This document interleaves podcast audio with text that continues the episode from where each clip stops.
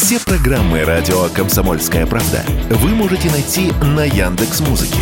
Ищите раздел вашей любимой передачи и подписывайтесь, чтобы не пропустить новый выпуск. Радио КП на Яндекс Музыке. Это удобно, просто и всегда интересно.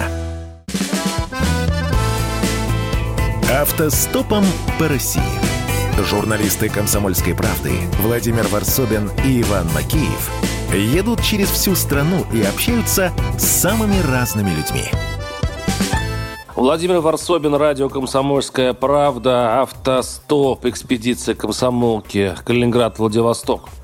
Окраины Читы словно заставка компьютерной игры. Сгнивший автобус с надписью «Береги природы, мать вашу». Несколько мертвых домов, собака. Повезет, если эта сука не разведчик стаи. Дорога на восток. Мы стоим на краю земли и внимательно смотрим внутрь Забайкалья. Уверен также, Нил Армстронг вглядывался в иллюминатор перед тем, как ступить на Луну. Впереди адский маршрут. Чернышевский, Могоча, Сковородино, Белогорск. Опытный русский путешественник при слове Могоча почувствует тревогу, проблема, засада. Бог придумал Сочи, черт Могочи. Вот и цепляется за жизнь Ваня. Он еще в Улан-Удэ ходил к буддистам, те вроде как пообещали удачу, и Макеев так горячо, так яростно уверовал в высшие силы, что я на их месте – его бы не разочаровывал. Впереди минус 40, почти нет цивилизации для России всех времен, Забайкали глубокая дыра. Окончательная. Сюда веками ссылали каторжан. Читу, кстати, проектировали и строили в том числе и декабристы.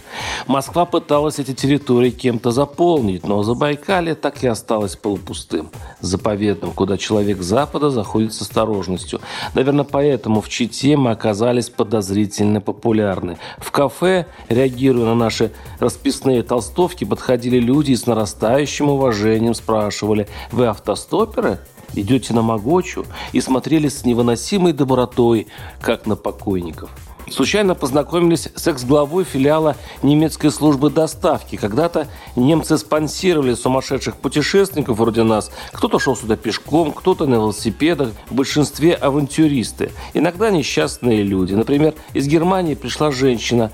О путешествиях мечтал муж, теперь вдова память о нем отправилась в путь. Местная братва встречала таких бродяг цинично. Часть из них грабили до Читы, часть после нескольких утопили в Байкале. Мне запомнилась пара лесбиянок, рассказывает Четинец. Они шли на кругосветку, принципиально не пользуясь транспортом.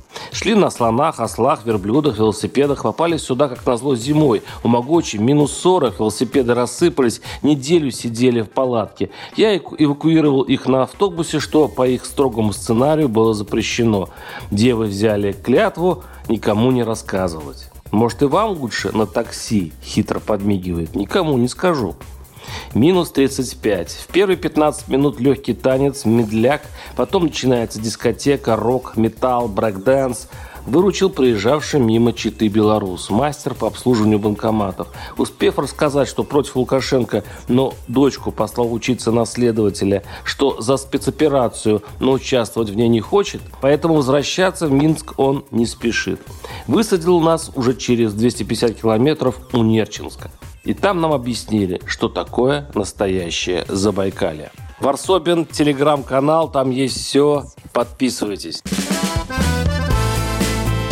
Автостопом по России. Журналисты «Комсомольской правды» Владимир Варсобин и Иван Макеев едут через всю страну и общаются с самыми разными людьми –